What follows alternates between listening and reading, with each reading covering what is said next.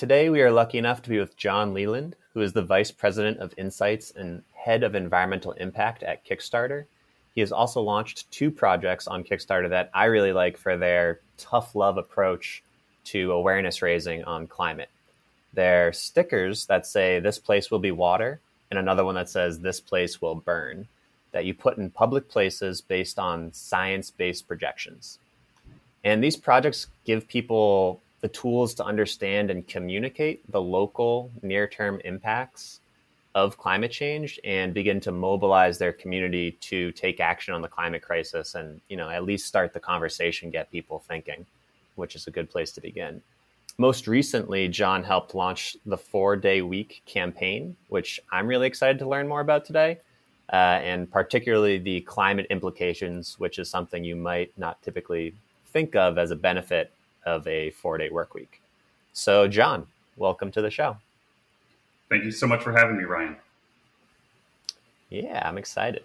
So, before diving into your three awesome climate projects, let's start with you and your climate journey. So, when did you decide to work on climate and why? Are there any particular moments that really stick out to you or do you remember your, you know, your thought process in that decision making? Yeah. Um, so I came to climate about 10 years ago through really an accident. Um, I was in law school at the time, and my summer associate uh, work was in New York City for a major Wall Street law firm. And that law firm had a relationship with the Palau mission uh, to the United Nations. So, Palau is a small Pacific island country I believe it has somewhere between 50,000 and 100,000 citizens. Um, mm-hmm. And because they are so small and they need to represent their interests in this big uh, international forum, they had formed a relationship with this law firm to pull in sort of the brain trust of that law firm to help them formulate policy and advocate for their interests. And I got put on that project, uh, which was a pro bono project. So the law firm wasn't getting paid for this work, uh, and got assigned climate policy, uh, which uh, I had I didn't have any experience with prior to that. So I jumped straight in and, and worked with them on developing a proposal for a world climate organization that was sort of modeled on uh, the mechanisms that the World Trade Organization has, which are honestly far more effective uh, enforcement mechanisms than we currently have uh, on climate. Mm-hmm. So, in the process of developing that proposal, I obviously learned a lot about climate change and the plight of Pacific Island countries, and wound up attending the first UN Security Council meeting on climate change back in wow. 2011. And at that meeting, the president of Nauru, another small Pacific Island country, got up and spoke in front of the diplomats of the United States and Germany and Russia and, and all the attendees and nearly cried as he talked about losing his country within the next 50 years to rising sea levels. Um, and that was a really pivotal moment for me and, sort of understanding the just how serious the, the, the climate crisis was and just how near term it was as well. That this was something that I was going to see this man's country disappear uh, within my lifetime, most likely. So that started my journey in, in, in terms of making sure that I built, I, I, was working on climate. No matter what else I was doing, I was working on climate for the next um, several years.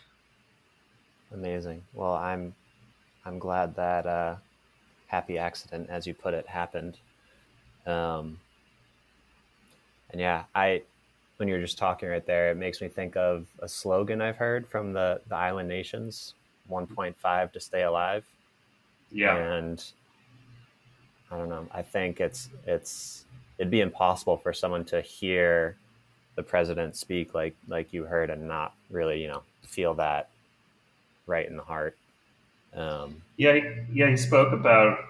You know, he said if if it was New York City and Washington D.C. and Paris and London that were all going, you know, England and the United States that were all going to disappear, literally in in the next fifty years the response would be very different. But because it's these countries that aren't prioritized, the change hasn't happened. Mm-hmm. Mm-hmm. And, and that, that was really heartbreaking. Yeah. Uh, on a more positive note, they did fight really, really hard to get 1.5 degrees into the Paris Agreement and were successful, mm-hmm. which is amazing. And I think since then, you know, there's an IPCC report uh, comparing 1.5 to 2 degrees, and that only happened because of their advocacy. And I think a lot of people have woken up because of that report. Um, so I think everyone owes a, a great deal of gratitude and our best efforts to them. Yeah, that's a great point. And honestly, those Pacific Island countries punch way above their weight uh, on the international stage. They've, they've, they've learned how to be very smart about diplomacy in ways that are fascinating when you get inside of, of those machines. Um, but yeah, you're right. We, we, do owe them a lot of uh, credit on a lot of the, how aggressive the new international sort of conversation has shifted towards. Yep much much needed.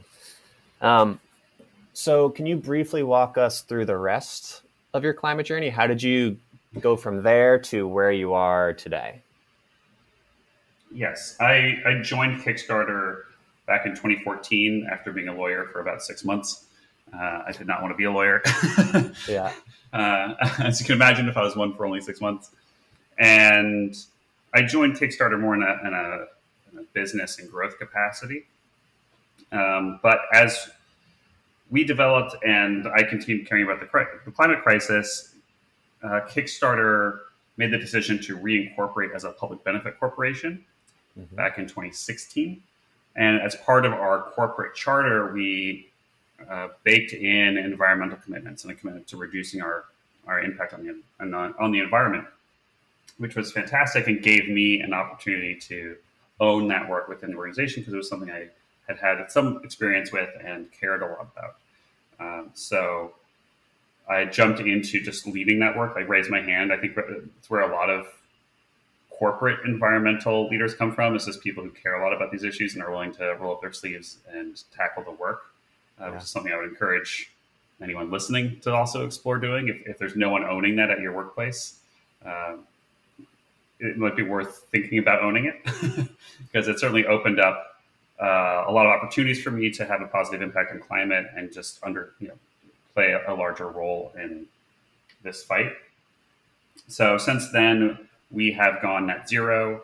Uh, we uh, reduce our carbon footprint every year. We, we are a member of the climate neutral campaign, so we've made that commitment um, to offsetting our carbon footprint every year. We also worked with the Environmental Defense Fund on developing a framework for the creators on Kickstarter to adopt environmental environmental commitments as part of their projects, the products they're putting out into the world, knowing that our biggest lever as an organization is really owning this marketplace and baking environmental and sustainable practices into these brands, into these products at their inception. Since yeah. we have we have companies like Peloton and Allbirds and Oculus Rift, these, these much larger companies than Kickstarter itself uh, emerge from our platform, if we can get those companies committed to sustainable practices, then uh, that's much more important than what Kickstarter does, given our footprint is very small, honestly. Yeah, that's that's really cool. So you help ingrain it in the DNA of these new companies that are being born every every day or week or whatever it is.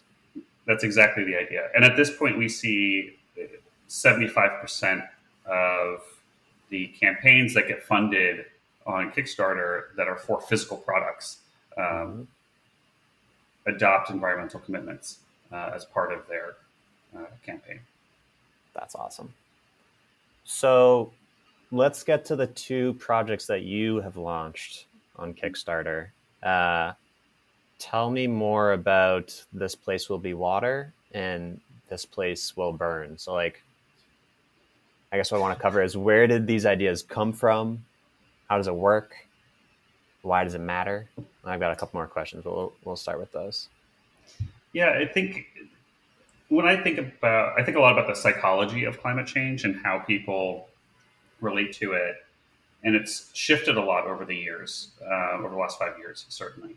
But I've long been very interested in the fact that most people believe, understand that climate change is real, uh, but don't really act on it. And for a long time, and it's changing now, but for a long time, you had all of these people, or the vast majority of people, understood this was a problem, but just didn't want to think about it. Um, and so, if they could avoid thinking about it, they they would choose to do that, which is very understandable. It's a very stressful, overwhelming, existential problem that it's hard to face directly.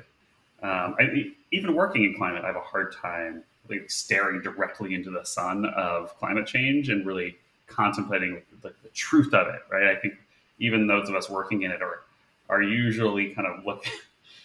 we're aware that we should be staring like it, it's too much to stare directly at the sun, right? Like so we're, yeah. we're aware that's there and we're, we're going towards towards that. Um, but kind of staying like a, a, little bit of keep your eyes a little bit away from it. But we, we've been doing that way too much a, on a societal level, and people were just completely avoiding the topic internally um, from a psychological perspective. So I was interested in the question of well, how do you create interventions that uh, are surprising to people that put put this in their face and remind them of this issue mm-hmm. uh, at moments that are unexpected or different than than they might otherwise be hearing these messages, and in a way that personalizes it. So this isn't just some big existential like kind of over there or thing. It's something that's going to change the community that you are currently living in. Um, and so that's where thinking about sea level rise and the places that we will lose, and particularly living in New York, which is very, very vulnerable to sea level rise, I was like, well, let's let's take all this data. We know what's going to be underwater, and let's just start telling people, hey, this place you're standing in is going to be underwater, um, and put that message as, as, far and wide as possible. So I, I had the idea of, of sort of marrying this public activism art campaign which was very fun to design, to be honest. Um, the stickers for and things like that, uh, with the public data that exists out there, and the project went really, really well. Uh, it got coverage in the New Yorker and Bloomberg, and we have tens of thousands of people participating in the project all over the world. And following the success of that, I, I wanted to do wildfire as well, and, and um, that was a much more challenging project, actually, just from a data perspective. And so I wound up working with um, prof- a professor at the University of Idaho who specializes in wildfire mapping to mm-hmm. create a map of, of the United States and where, on a county level, what was going, where was wildfire risk going to um, increase substantially, and then sent out, you know, and then offered again stickers and, and posters for people in those communities to put them up uh, on wildfire, I feel a little bit worse about that one because it's the wildfires are, are here for a lot of those communities. So it's yeah. it's not a future prediction; it's a it's a present reality. But there's still large swaths of the West where those those risks haven't yet really creeped up, and but they will. Um. And so, getting that message out into those communities so that people are motivated to push their local representatives and their local governments to take action. Yeah, yeah, start prioritizing the issue. Yes. Um, it reminds me, in some way, of uh, a line I heard from the Sunrise Movement, which I love, and it's it's saying that climate is really about protecting the people we love and the places that we call home. Yeah. Um, and I I hope I think what you're doing uh, even if it is a bit more of an intervention than than folks might might want on their walk around the block. Um, I think that could definitely help to get them thinking about it more and start prioritizing it, talking about it, you know, moving in the right direction. Um, so I'm curious, do you have any favorite stories that have come out of these two initiatives? Oh boy. Um, well, it's very it's very fun meeting people. I had this experience just a couple weeks ago of meeting people who I don't know who come across it who who are meet me and then are made aware that you know somehow comes up that I created the This Place Will Be Water campaign, and they're like, "Oh, I had that. I've I've had your sticker on my laptop for the last five years, and I've put dozens of these stickers all over San Francisco or or New York." Um, so that's very fun uh, to see. And, and you know, in talking to to people about it, it's people are also looking for a way of talking about this and voicing their concern within their communities. So, mm-hmm. for me, a lot of what's what I've found to be most enjoyable about this these projects and talking to people that have participated is their sense of relief at having a mechanism to share their concern within their community. And it's, I think a lot about the, this journey that people, everyone kind of needs to go on with climate, uh, climate change. And it's so important that we give people agency in this fight. It's a, it's a really hard problem with climate change where we, we're asking everyone to sort of like acknowledge it and face it and not just despair in the face of it. But in order to get people out of that despair, you have to give them some agency to do something within this yeah. within this fight. And we don't have that many clear calls to action. If here's this thing you can do. Um, obviously, calling a representative and voting along these issues is critical. Uh, there's obviously a lot of interest in and then concern about the limitations of personal choices as it relates to climate change. Um, but we need to, I think, it's an underdeveloped aspect of sort of the climate fight is giving people clear avenues for participation and agency in both addressing climate change and, and you know decarbonizing our economy and also building up resiliency within their communities so that they don't feel so scared and vulnerable. Um, and both of those both of those are lacking. So it was really nice hearing from people that they felt really empowered by the campaign. Yeah, no, that's that's awesome. Um, it also goes well with with what I try to tell folks um, about you know the question, what can I do? And I think a lot of people get tripped up on it because this issue is yeah. so massive, so overwhelming. It's pretty easy to slip into the thinking of what I do doesn't matter, even though that is completely false.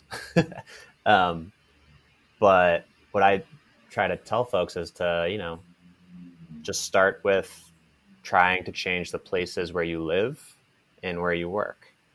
And that falls right in line with, you know, changing the community that you're a part of or the the state, whatever it may be, and uh, trying to make the leaders uh, at all levels to make the right policy and investment decisions like from this day forward so we can do as much to decarbonize and adapt and make our place as resilient as we can.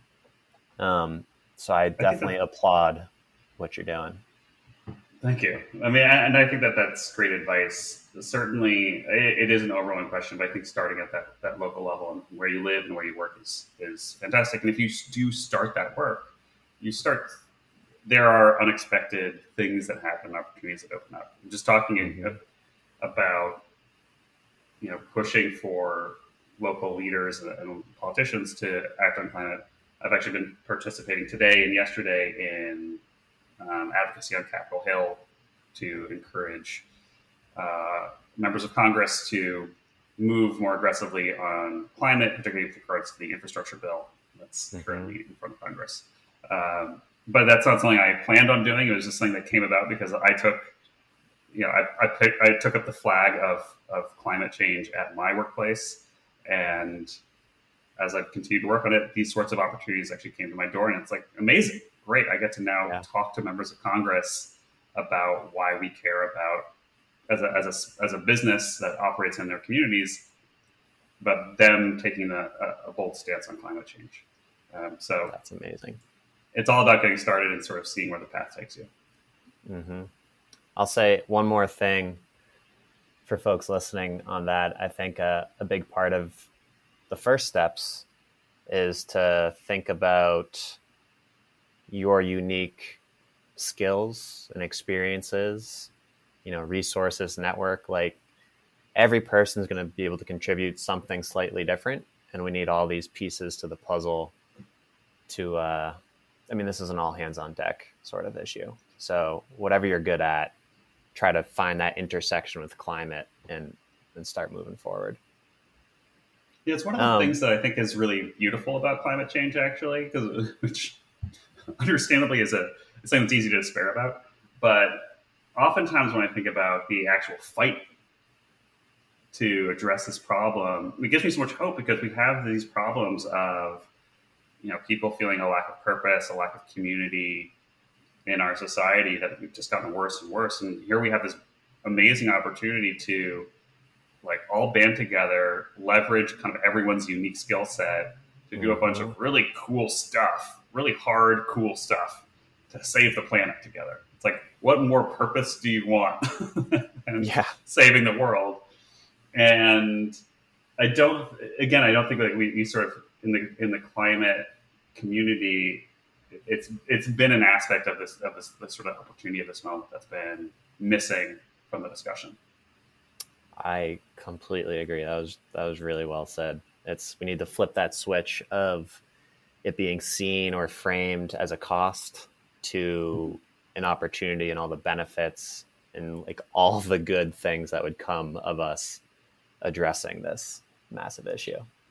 Well, have um, I got a benefit for you?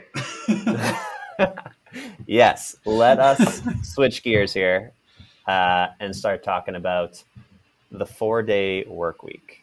Mm-hmm. So I don't know uh, how much you know on like the context or the history of the work week, but I, I feel like I should ask you, and that'd be a good place to start so we can kind of, you know, start from the beginning here. So, do you know where the idea of the four day work week comes from? And then also, do you know, maybe start with this, what the history of the five day work week is in the first place? Like, why do we have what we have now, and how has this been progressing over time? Yeah, so uh, I think it's good to start with that history because it can seem like the five day work week is this law of nature that has to be the way that we operate uh, yeah. when it is just a construct that we developed as a society.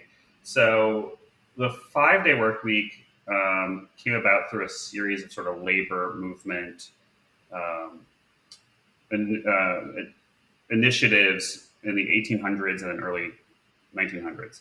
Uh, in the in the mid 1800s, the um, 40 hour week was established um, through uh, just advocacy from labor unions. At that time, though, people were working a six day week.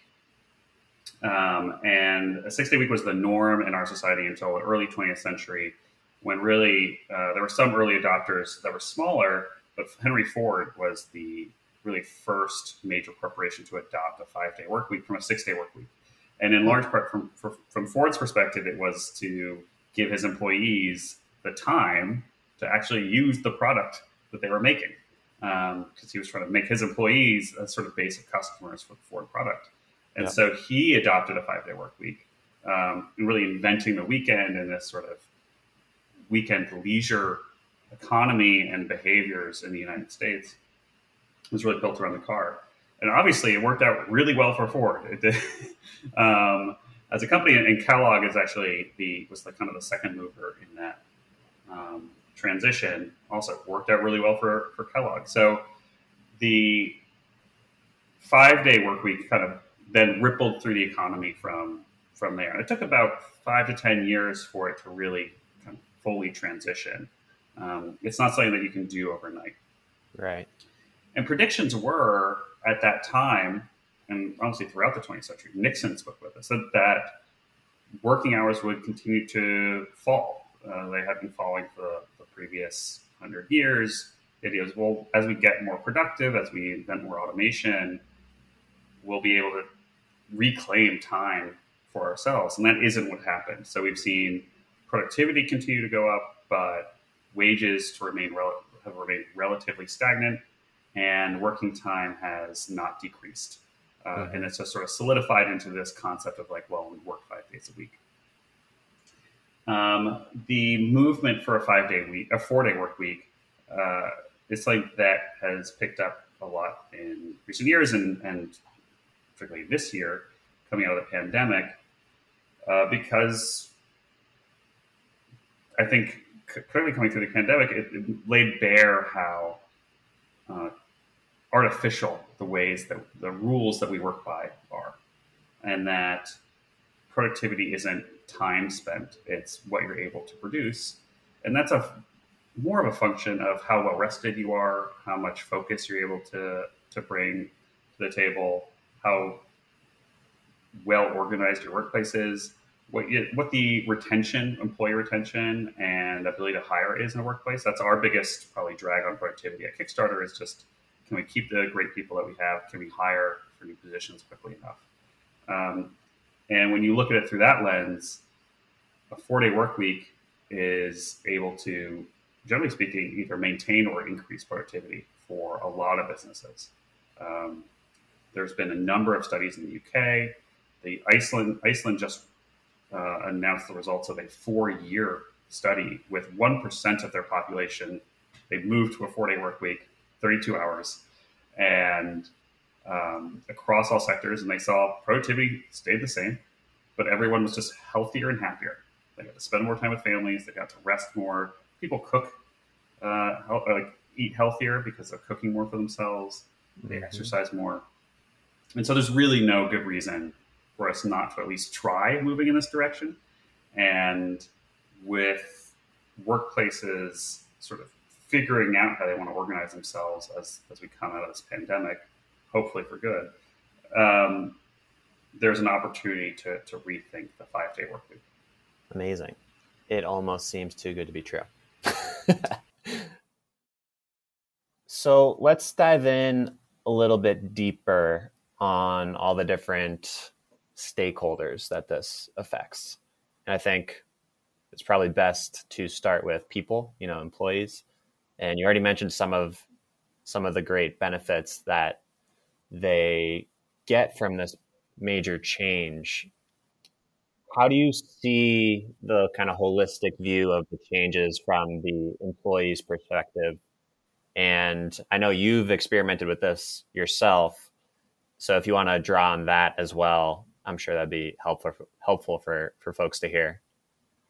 Yeah. So from sort of the people perspective, there are. I, I think people probably intuitively understand the benefits of, of this. It's more time with family. It's more time for rest. There's a lot of burnout concern right now, but that's mm-hmm. been a mm-hmm. problem, particularly in the United States, for a long time. It is just the ability to have more balance in our lives with how we spend our time and honestly also how we seek meaning in our lives. This was actually something that we had a, a call yeah. with the U.S. Surgeon General's office this week about this issue, and it's something that they're looking at. A lot of it's about purpose and and the giving us space to uh, have a more kind of healthy identity. Um, one of the things they brought up was just that how many men actually um, go into really severe depression and, and, even suicide when they retire just because they've lost their sense of self just by losing work, and that's not really well. That's not a healthy society. And so, no. I, I think the way that we look at it is it's an opportunity for us to recenter our lives around what what really matters and mm-hmm. to lead healthier lives. Makes sense to me. Uh, so, what are folks doing with their free time, newfound time? There's a bunch of, I mean, I know that there have been some pilots of mm-hmm. this. I'm guessing there's research as well. What do you know about what people actually do? Yeah, so time with family and rest are the two big things. But about a quarter of people wind up volunteering more, which is actually a, a another wow is one of the reasons why this is something to support from a climate perspective. Um, I know a lot of people in the climate movement are interested in this in large part because of the just that fact that people will spend more time in nature and about a quarter of people will volunteer more. And that gives us a lot more firepower to engage in the climate fight and a lot more people to engage because not everyone's going to be working full time on a climate tech startup or a nonprofit uh, climate change, but we need to pull everyone into this fight. And I think people want to be pulled into the fight. So that creates a lot more space for that. Yeah. Yeah. It also makes me think of how there are just so many people who you know that you got to put food on the table. People are working multiple jobs. There's no time to even think about anything other than you know that day and what you need to get done. And i feel like if you get the same pay and you open up this extra day for yourself um, then you actually can start to hopefully uh, you know start thinking about what's going on in the community or you know start looking at uh, a circle that's a bit bigger than your immediate needs which a lot of people have to do right now. Absolutely. I actually like the idea this is you know there's a lot to be figured out about how this would be implemented across society but i like the idea of, of keeping school at five days a week honestly because teachers teachers do get the summers off and, and kids get the summers off so it sort of balances out and giving parents just one day a week to not have not have their kids and be human beings with themselves away from their kids, I think would also be transformative for just a lot of people. I hadn't heard that part of this yet. You should definitely make that like central because I think a lot more people would be intrigued. That's awesome. So let's let's look at this from the employer's perspective now is it really making companies more productive? Are they say, staying the same amount of productive? How many are saying no, this isn't working at all? Like, what's the spectrum of what we're looking with, working with here, and what's the research saying? We haven't heard about too many failures or, or companies moving to a forty week and then moving back. Back. I know of one case where that happened, but the company had to totally shift their organization, what they were doing, and that required a, a lot. They didn't know how to efficiently cut down their working hours. For most mm-hmm. companies that do this, they maintain or increase productivity. Uh, in a study in uh, the UK, looking at about 290 companies that had moved to a four-day work week, 73% saw increased uh, output as a result of the transition. Wow. And again, it's it's it's not part of it just comes from people being better rested, better rested employees are more focused, they're more engaged, they have more creative ideas. I know that when I actually am well rested, I can get a week's worth of work done in, in a day sometimes when I'm like really on and firing on all cylinders. Um, and I've experienced it when I've when I've worked reduced working hours. I got just as much or more done than I do now, um, and it felt great. Um, but the the other benefits that are less obvious there are really important. Uh, you know, particularly around employee um, retention and hiring. It's really hard to hire right now. Um, it's been hard for a while, and it's so damaging to lose employees. Turnover is a massive problem, and so you see far fewer sick days with a four-day work week, um, and employee retention and acquisition is just so much better, and that is resolving one of the just the biggest drags on any organization. People get very engaged and very loyal uh, for employers that adopt this. That's cool. That's really cool. I'm playing devil's advocate in my head here. If everyone switches, though, does that benefit go away? Um, parts of it probably, um, though certainly the issues of burnout do not. So I think yeah. part of the reason that people leave jobs is not because they necessarily know where they want to go next, but just they need a break. They need a, um, and so if you're able to, if we're able to adopt this across the economy, then that would go down as well. But it also is a benefit that will accrue to the earliest adopters on this. So I think there's a lot to be, uh, there's more to be gained by being early on this. That's a really good point on on both of those. I was also thinking I'll probably mess this up, but there's some quote out there that says something along the lines of people are going to do uh, they're going to work for as long as there is time. I'm completely butchering mm-hmm. this, but you know what I'm talking yeah, about? Maybe you can work save me fills here. the time that you give it. So that's what um, If you have eight hours to do a project, it'll it'll take eight hours. If you only have an hour to do it, you'll it'll take an hour. yeah, yeah, because there is just like there's so much not downtime, but you know people go out for for coffee or you're surfing the web or whatever it may be if you're stuck in an office. Um, and just, I personally, I know that uh, when I left my job, I got convinced to come back. But when I came back, I was only working part time, mm. and I, you know, worked that into my contract because I wanted to launch what I'm doing now. And in that part time work, I also was like, okay, I'm also going to work from home half the time. And this is back in you know 2016, um, and or 2017, and I noticed that I could get pretty much everything done that I needed to in like two thirds of the time uh, as as I would if I were in the yeah. office. And so for me, this has been something that's kind of been percolating in my head for a while, even if I had never been labeling it the four day work week. It was just like I can get the same amount of work done if I have less distractions.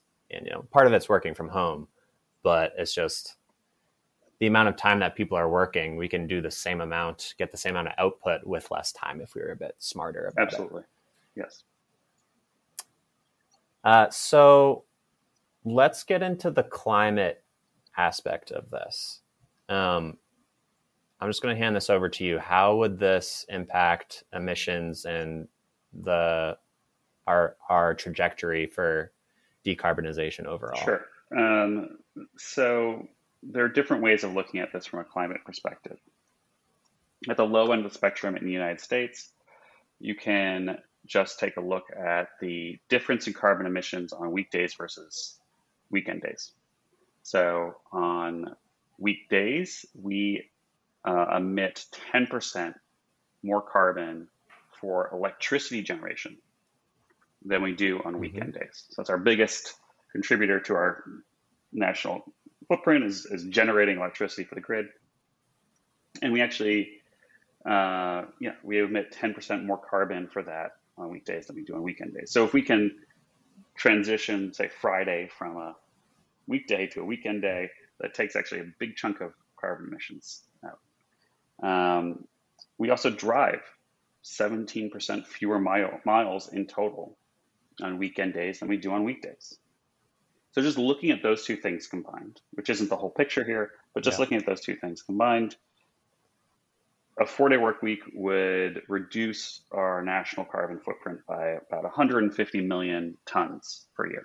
That's like taking Oregon mm-hmm. and Vermont combined and just taking them out of our, uh, our total carbon wow. footprint. Knocks off a couple states. And that's the low end.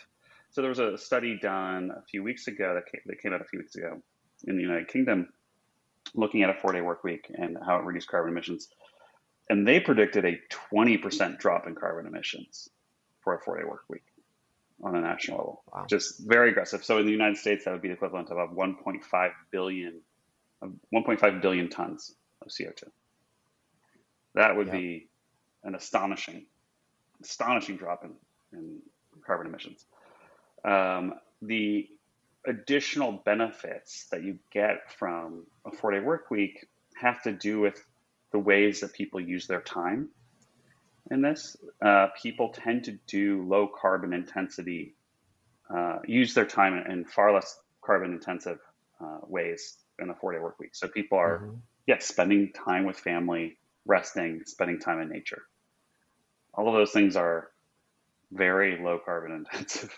And people cook more, which is less carbon intensive than eating out or getting delivery.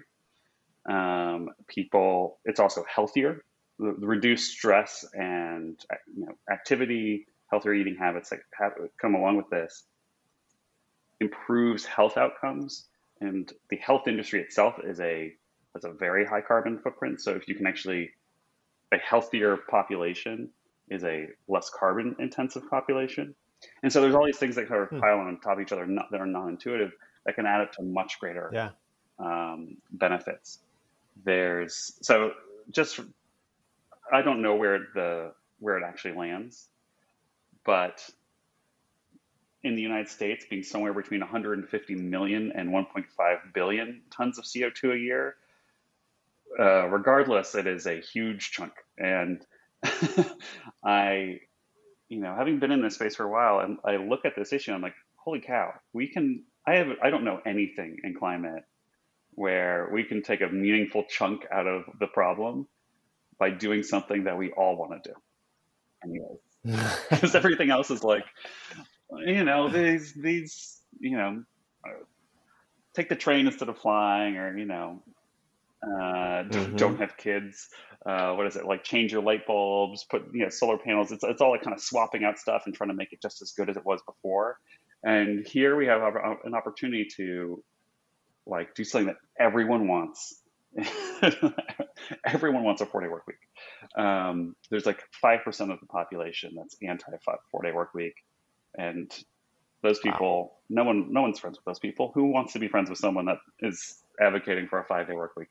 Um, That's pretty crazy yeah. numbers. So it, it's just it's like it, it, to me, it raises this opportunity to to sh- shift our society to be more balanced, be healthier, get create more space for people to be connected to nature, connected to their communities, and engaged in the climate fight, while mm-hmm. reducing our carbon footprint significantly. It's a huge, huge lever, actually.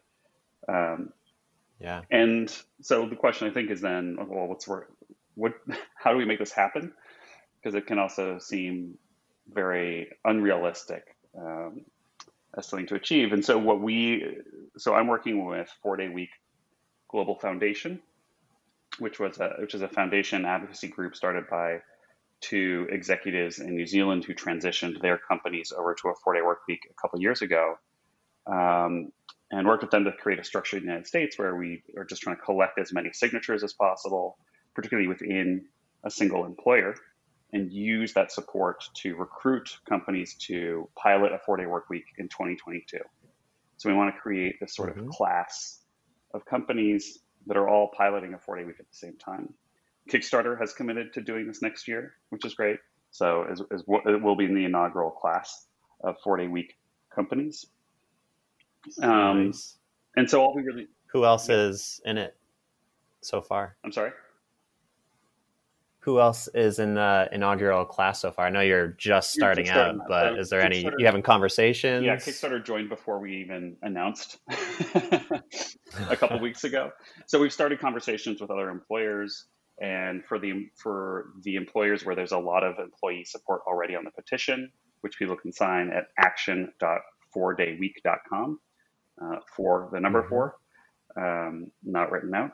But uh, so we, we can you can see which employers have a lot of employee support or interest in a four day week, and we're reaching out to those employers to say, look, you've got 50 employees already that are interested in this.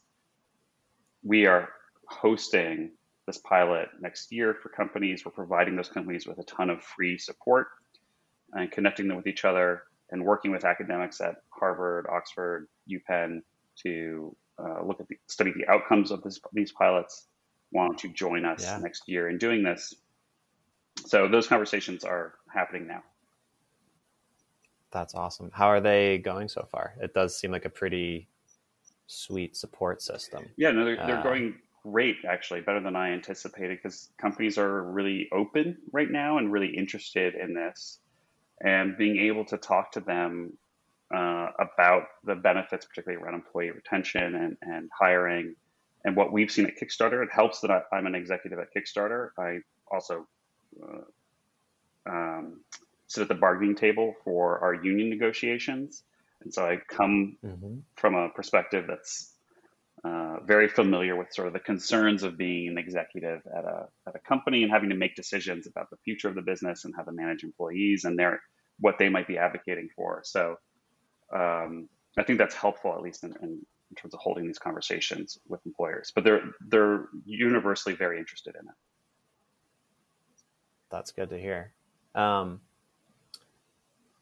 what I guess I'm curious how many companies if you know, I don't know if, if you know if this information is out there, but how many have already tried this before? Do you have any idea?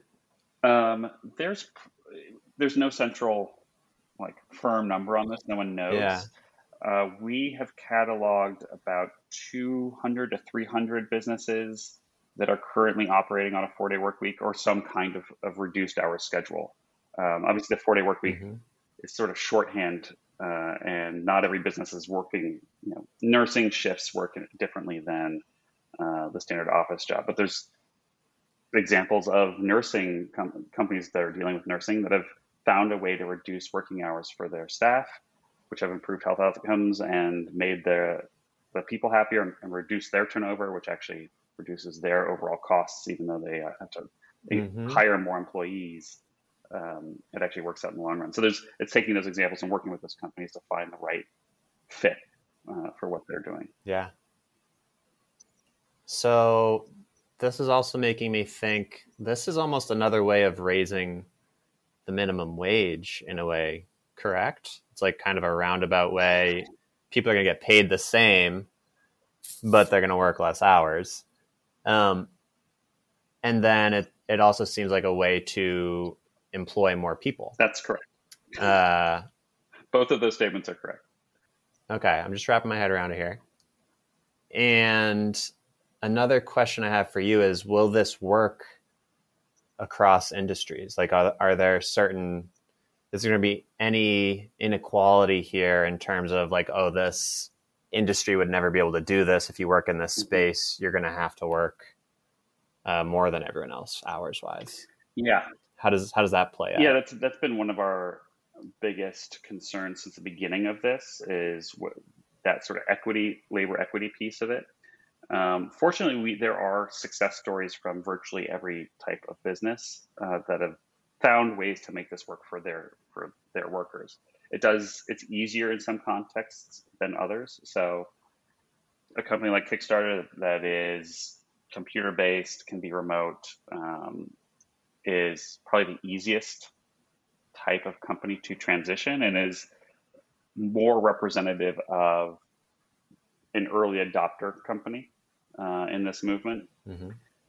but the elsewhere it takes a little bit more um, intention, a little bit, a little bit more risk, I'd say, uh, to adopt a 40 work week. But there are successful restaurant chains that have done this for their staff and their service staff. There are construction companies, uh, manufacturing companies, where we often hear you can't do this in manufacturing. Five day work week came from manufacturing. Um, you absolutely can.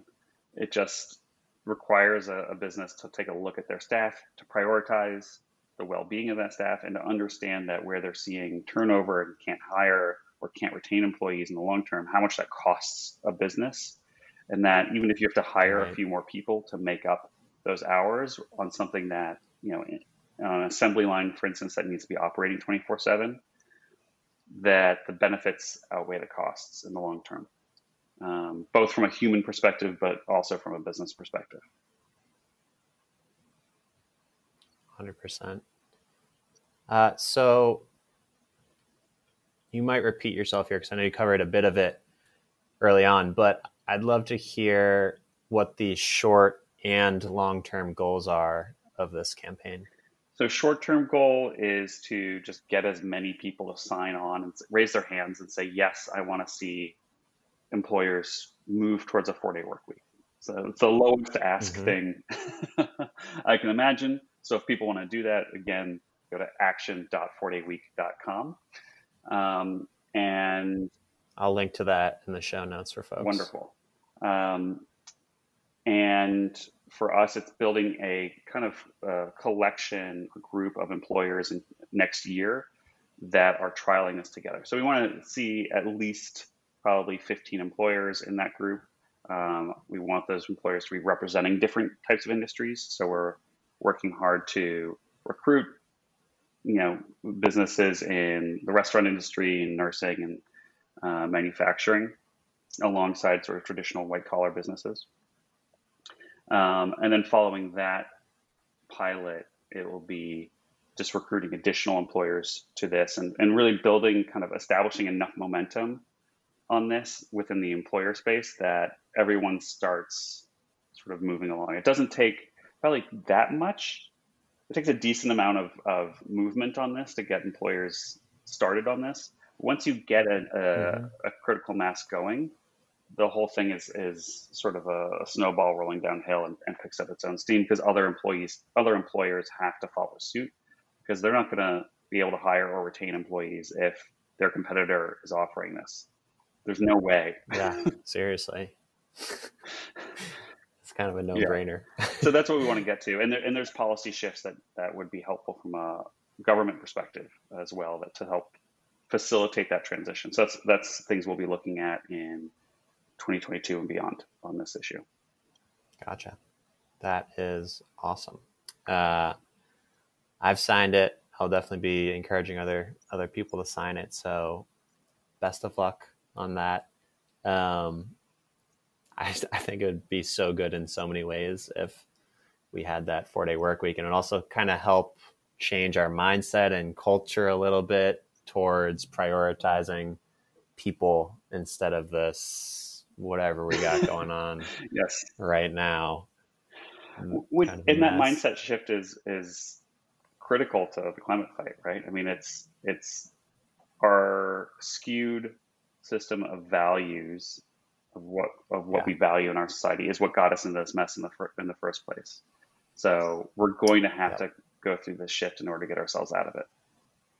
Love it uh, okay, great. I don't want to keep you for too much longer. I know we've been chatting for like an hour or so already. Uh, so I've got just a couple wrap up questions for you. What book or books do you recommend or gift to people the most? Uh, the book I would recommend right now that, that your audience probably hasn't heard as a recommendation on this in the past um, is The Sea Around Us which is a gift to me, and I've, mm-hmm. I've gifted to someone else, um, and still in the midst of reading. It's a book by uh, Rachel Carson, who wrote Silent Spring. So I, I, believe it was written in the 1960s, maybe 1970s. It's a, it's a book about the oceans, but it's written in this way that is speaks to kind of like the mystery and like poetic nature, you know, aspects of nature and the ocean. And some of the science is like yeah. way outdated, but I kind of find that fun. Uh, and it's just a delightful book. I, I, spend a lot of time at the beach in New York City and go surfing a lot, and so it's a nice companion to spending time out there. Awesome. Sounds like a good one. Uh, my other question, or just kind of a, a final thing, do you have any key takeaways or final messages or any other call to action for folks? I know we're going to be sharing this link for people to sign the petition. Um, anything else you want to share as parting thoughts? Uh, I mean, the main thing is just reiterating really what you said earlier, which is about just starting to get involved in this and finding the path that makes the most sense for you and not being so overwhelmed by the issue itself to um, not take any action. So find ways to participate at work, in your community on climate. If people do want to participate in four day week, they should know where to find that campaign at fourdayweek.com. They can also participate in the This Place Will Be Water or This Place Will Burn. Those websites are thisplacewillbewater.org, thisplacewillburn.org. So pretty easy to find. Um, but it's really about finding. I don't think you have to find the thing in climate for you. There's not a capital T thing for you to be doing typically, but start finding some things to do. Um, and uh, I think the rest will figure it out from there. Very well said. John, thank you again for coming on the show and all the important work that you're doing, and uh, just for taking the time and sharing this message. And best of luck to the the campaign. I'll be rooting for Thanks you. Thanks so much, Ryan. Awesome. That was good. I think we got some good stuff in there. I hope so. It was fun. Uh, yeah, I, I mean, I always enjoy conversations with climate people, nerding out on this stuff. Yeah. Um, I do have two more questions for you. I don't know if we'll work them mm-hmm. in, but this is more of my curiosity. Um, do you know if bottom lines were effective affected uh, you know the profitability of companies when the move went from the six day work week to the five day work week? Overall, it grew the economy. Really? Yeah. This, I mean, because it created.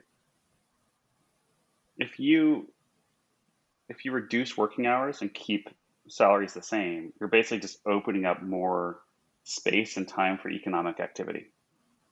So the original transition from six day work week to a five day work week created really the weekend economy.